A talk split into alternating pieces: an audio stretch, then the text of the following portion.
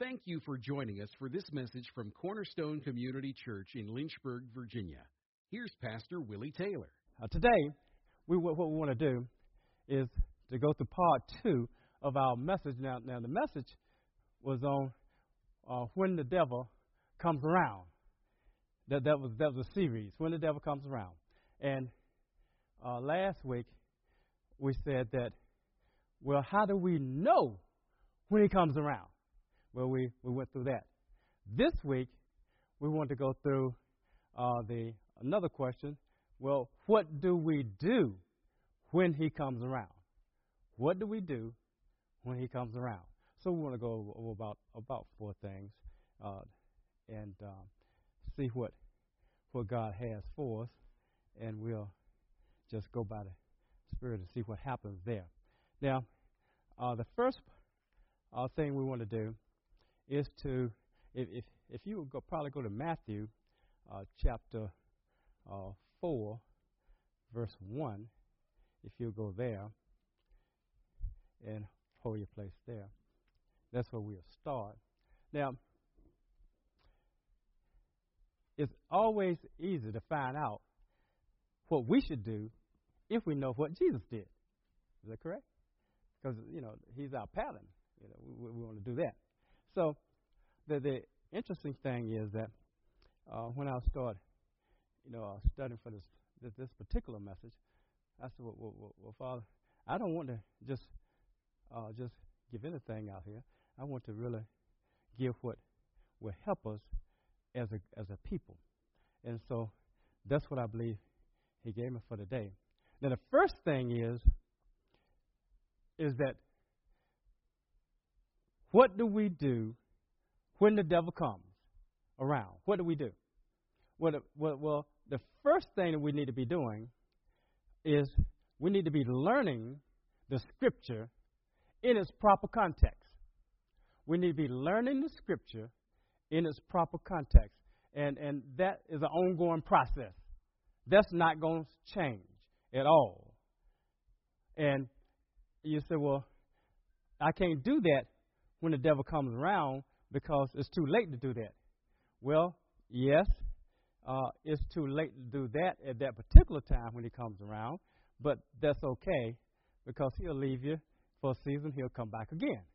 So you just keep studying the Word of God in its proper context now, in its proper context, so you'll know exactly what the Word of God says. That's the first thing you do. Then the second thing that we need to do when it comes around is we need to quote the written Word of God to the devil, because he is going to try to deceive us, and so he will use anything he can, and he'll definitely use if you don't know the Word. He'll use that if you really don't know the Word, because he knows what the Word says. See, so He'll throw some camouflages out there and all those type of things. Now, let's look at it in Matthew chapter 4, starting in verse 1. Then Jesus was led up by the Spirit into the wilderness to be tempted by the devil.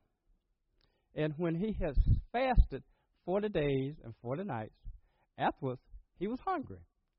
Now, when the tempter came, now we find out that he's not only a deceiver, not only an accuser of the brethren, but he's also a tempter.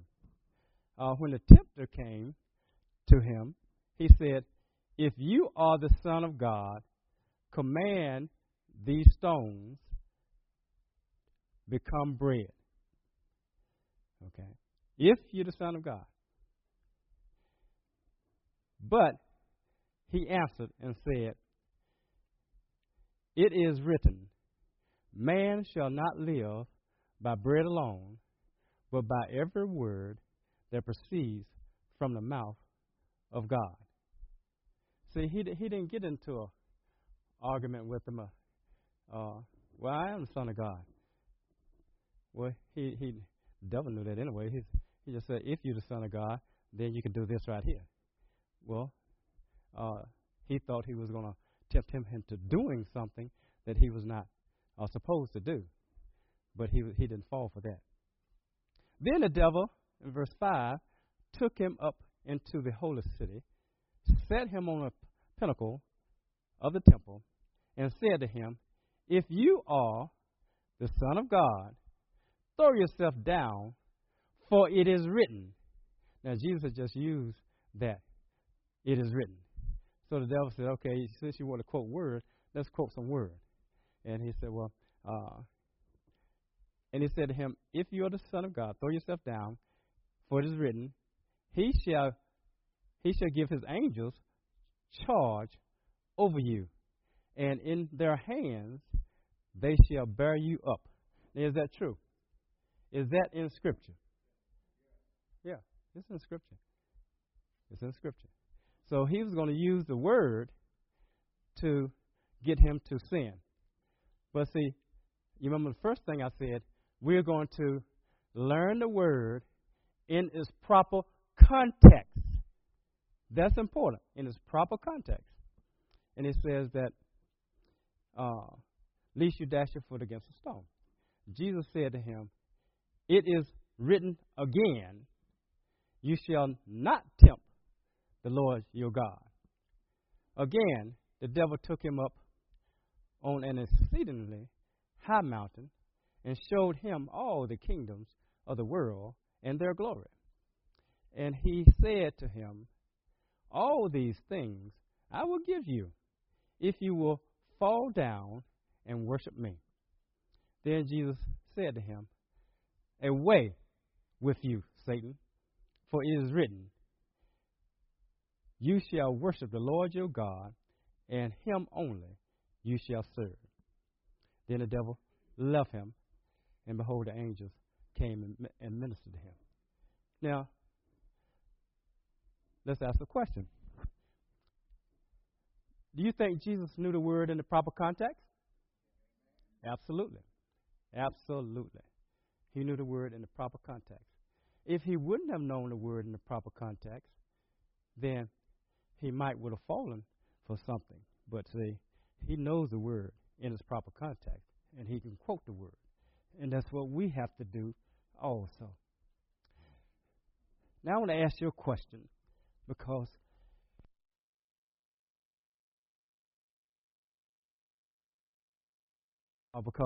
I added this in because just because Jesus knew the word, knew it in the proper context, is that the reason why he was not deceived? Is that the reason? See, because we can say, well, because we always say, well, we just quote the word. Just all we do, we quote the word. We know the word. Well, the Pharisees knew the word, didn't they? They knew the word. Why did the devil deceive them if they knew the word and they could quote the word? There was a question that was asked me by me. Why, why was it that Jesus was not tempted? Why is it that he was not deceived? Why is it that we are deceived? Is it because we know the word of God? No. No. I don't believe so. I don't believe so. I don't believe so. We can go back to the beginning. You remember Adam and Eve.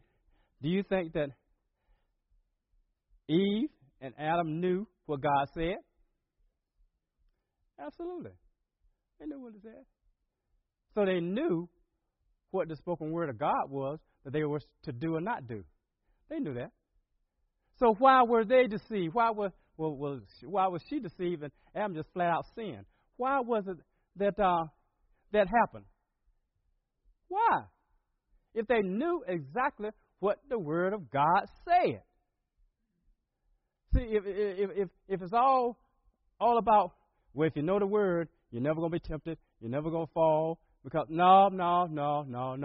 That is not true, I don't believe, because obviously Adam and Eve knew the Word of God. It didn't take a rocket scientist to know what he said about what to eat and what not to eat, what tree to eat from, what trees not to eat from. Didn't take a rocket scientist.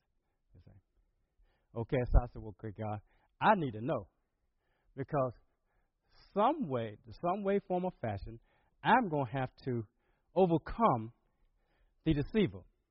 Do you notice that when the devil is cast into the pit for 1,000 years, no nations are deceived during 1,000 years. None. As soon as he is let out, he deceives the nations again. You say, wow, he is really a deceiver then. Why is it that he's able to deceive so many people? Why is it? So I said, okay, Lord, I need to know. So let's go to the Gospel of John, chapter 12. Let's go there, verse 28. Let's see, can we go there?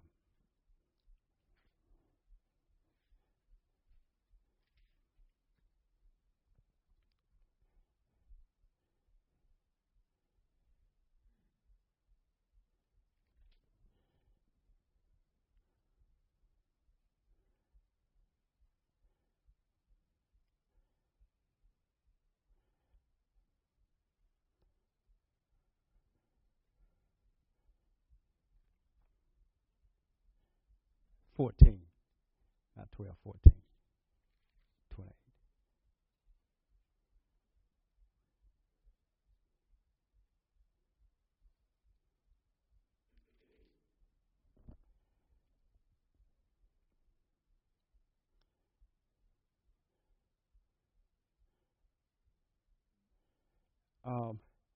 Where it says here, you have heard me say to you, I am going away and coming back to you. If you love me, you would rejoice because I said I am going to my Father, and my Father is greater than I. And now I have told you before it comes, that when it does come to pass, you may believe. I will no longer talk much with you, for the ruler of this world, who are we talking about? Who is Jesus talking about? Satan. The ruler of this world is coming, and he has nothing in me. And that's important. I said, oh, not only do I have to know the word in its proper context, not only do I have to be able to quote the word, but I also have to have nothing in me that the devil can use.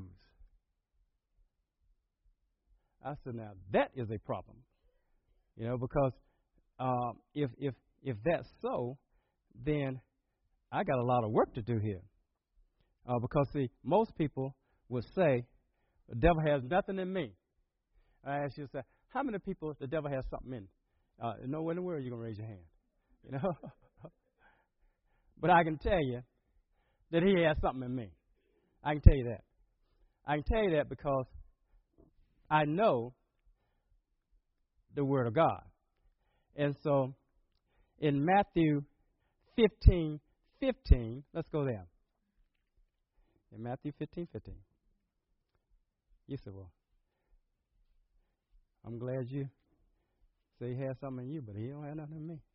So you're the only one in here got something. The devil got something in it. Don't come around me. He might jump on me and get on you. No. That says here, then Peter answered and said to him, explain this parable to us.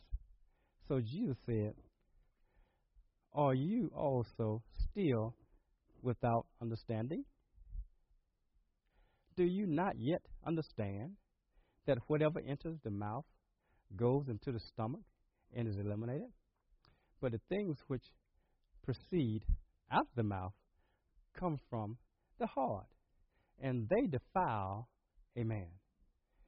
For out of their heart proceeds evil thoughts, murders, adulteries, fornications, thefts, false witness, blasphemies. These are the things which defile a man, but to eat with unwashed hands does not defile a man. Now, when that was added to my message, I said, okay. See, I know I'm not going to ask the people, does the devil have anything in them? Because I know they're going to say no. Okay. But if I say, how many of you have a pure heart that there is nothing whatsoever impure in that heart? You have a perfectly pure heart just like Jesus. Nobody can say, I do. I have a perfect heart. I got no. No one can be able to say that. No one can be able to say that. But Jesus did. He had a pure heart. He had a pure heart. The devil had nothing in him. So I said, God, my problem then is that I need to get my heart purified, because the devil knows the things that push my button. Probably you all don't have buttons, probably. Yeah. But I do.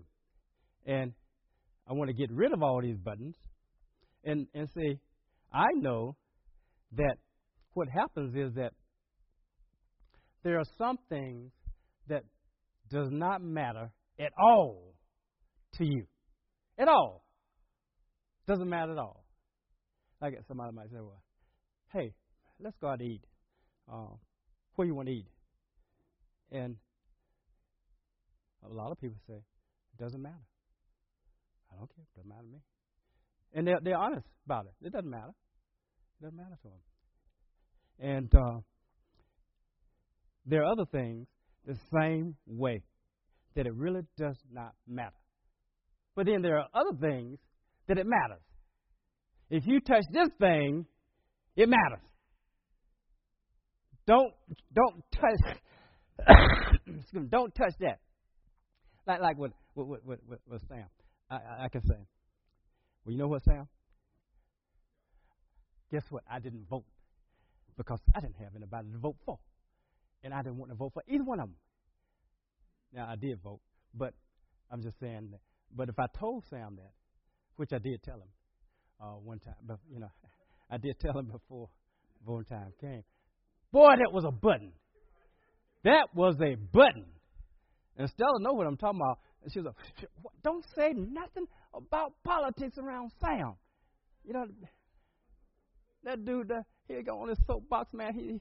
He's going to go off and you can forget any other conversation about anything.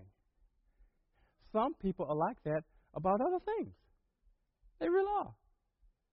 They really are. Some things it really doesn't matter to them. And other things, it does matter to them. It really does. I know one person that one particular theology, as long as you didn't touch this, you're okay. They don't care how many things you disagree on in the Bible. It really doesn't matter because we got enough in the Bible to agree on. But now if you touch this thing, then we're going to have some problems. We're going to have some problems. And so people are like that with their little pet peeves. Well, you've heard of that, right? Their little pet peeves. They you're okay with them as long as you don't say the wrong thing about something that they feel is a pet peeve to them, a button pusher to them. Satan already knows what that button is. He already knows. And see, I don't want to have all these buttons because I know that Satan, when he comes around, will find something in me because he knows these buttons that can be pushed, and then he knows how to just rail me up to where I'm going to get upset about something, and then sin. And then sin.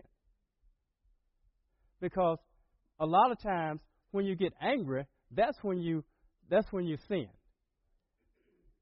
sin. And a lot of people don't get angry about many things, but you talk about one particular thing, oh man, they're going off. They're going off, you know. Don't let them know that you don't believe in this or believe that. That's no-no. That's a no-no. So I don't want all these buttons. And I said, well, God, you got to help me because my heart is not pure, that I don't have any stuff in there that will cause me to get angry and then sin. Because the only time I'm going to talk about anybody negatively is they make me mad on something that I don't like. Is that the case with most people? That's the case with most people, you know. As long as they don't make you upset, then you speak well of them. But as soon as you say something, you know, about something, no. Talk to people about, let's say, gun control.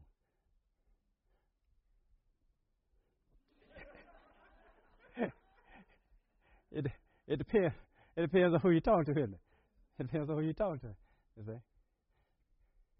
And so, I don't want these little buttons in me because that will cause me sometimes to then not think so highly of this person who now I thought they thought the same way that I thought, you know, but they might not think the same way.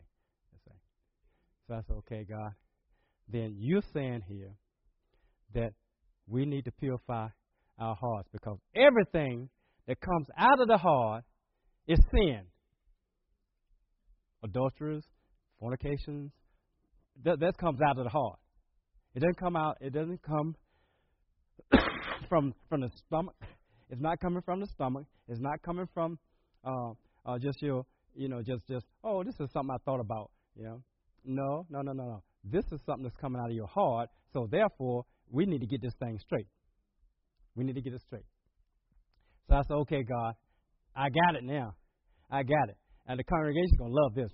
I said, they're going to love it because they know that you said Satan is coming, but he has nothing in me. The ruler of this world is coming. He has nothing in me.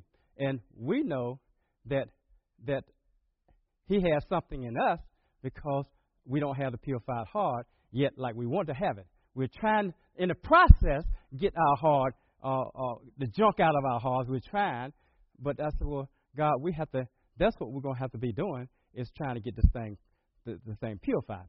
So, you know, in another verse in First John 2:16, he said, well, you know, all that's in the world is the lust of the flesh, lust of the eyes, and the pride of life. And don't you know that pride is a big thing in the heart? It's a biggie. It's a biggie. If we have pride, and which almost all of us do, I don't know, matter of fact, I don't know anybody who doesn't, then Satan has something in us. He does. And we got to get rid of this stuff. We got to get rid of this junk. I'm telling you. So I said, oh, God, help me. Help me, Lord. To not only do it myself, but teach the congregation. So let's go to the last scripture. The last scripture I wanted to hit was I want to go to James chapter 4. Let's go there.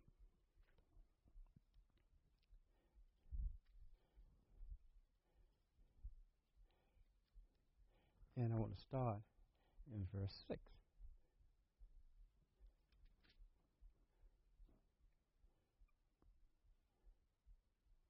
Now, it says, but he gives more grace.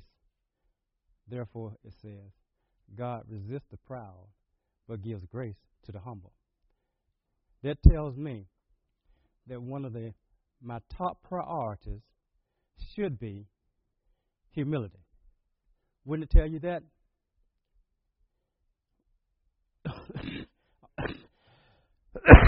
I don't know whether you hear me or not. It would tell me, this is what it would tell me.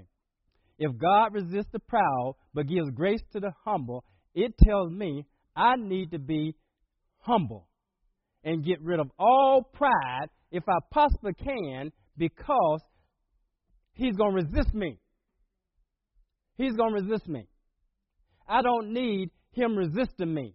I need grace. I need grace. John taught a message on grace, didn't you, John? A couple messages on grace. So we need grace. But grace comes with humility. Grace does not come with proudness. Then it says, therefore, since you need humility, therefore, submit to God, resist the devil, and he will flee from you. So when the devil comes around, I can resist him if I submit myself to God, to the Father, and say, well, look, Father, I'm going to draw near to you because you said you're going to draw near to me. You said to cleanse my hands, you sinners, and purify your hearts, you double-minded. So in other words, he's saying that don't think that Satan doesn't have anything in you, because he does. You need to be about purifying your heart. You need to be about cleansing your hands. You need to be about lamenting and mourning and weeping. And let your laughter be turned to mourning and your joy to gloom. Because, see, it's a time for laughter. That's a good thing. Joy, laughter is good, like a medicine. But in this case, he's saying that we're doing some serious stuff here. We're trying to purify our hearts. We're trying to get God to point these things out, these buttons out, and say, you see that button right there? Okay, get rid of that button right there, because he's going to push that button. Okay, see that button over there? I want you to get rid of that. Let's work on these two buttons right now. And see, I know that it's going to take some mourning with me, because some buttons you don't want to get rid of. I guess. Do y'all want to get rid of all your buttons? No, don't tell me you do. Because I'll ask you, why are you holding on to them? Why are you holding on to those buttons? Huh? You see, so I need to be about God. I need to submit myself to you. So I need to be in prayer. I need to be in fasting. I need to be humbling myself. God, help me. Help me get rid of this pride. Help me get rid of this button over here. Help me to not get upset when a person says this against me. I don't want to have that happen. God, I need your help, Lord, to purify this heart. That's serious business. That's serious business. And see, a lot of times, I don't think we think that way. I think we think that, well, the devil comes around and you just quote the word like Jesus said. He quote the word. Well, you can quote it all you want to. But I'm going to tell you, if he got something in you, then you can quote. But you're going to have to be a doer of the word and not a hearer only. I'm telling you. You can't be just a memorizer of the word. You're going to have to be a doer of the word. You see? And so that's what I want to be. I want to say, God, when the devil comes around, I want to have already started learning this word in its proper context, memorize this word so I can quote this word. I want to already be trying to get rid of these buttons and this stuff in my heart so that I can say, well, the devil's coming, but he doesn't have anything in me. I want to have that as a reality, you see. I want to do that, and I want to be about humbling myself. I want to do that, and I need help in doing that. Do you realize we need each other?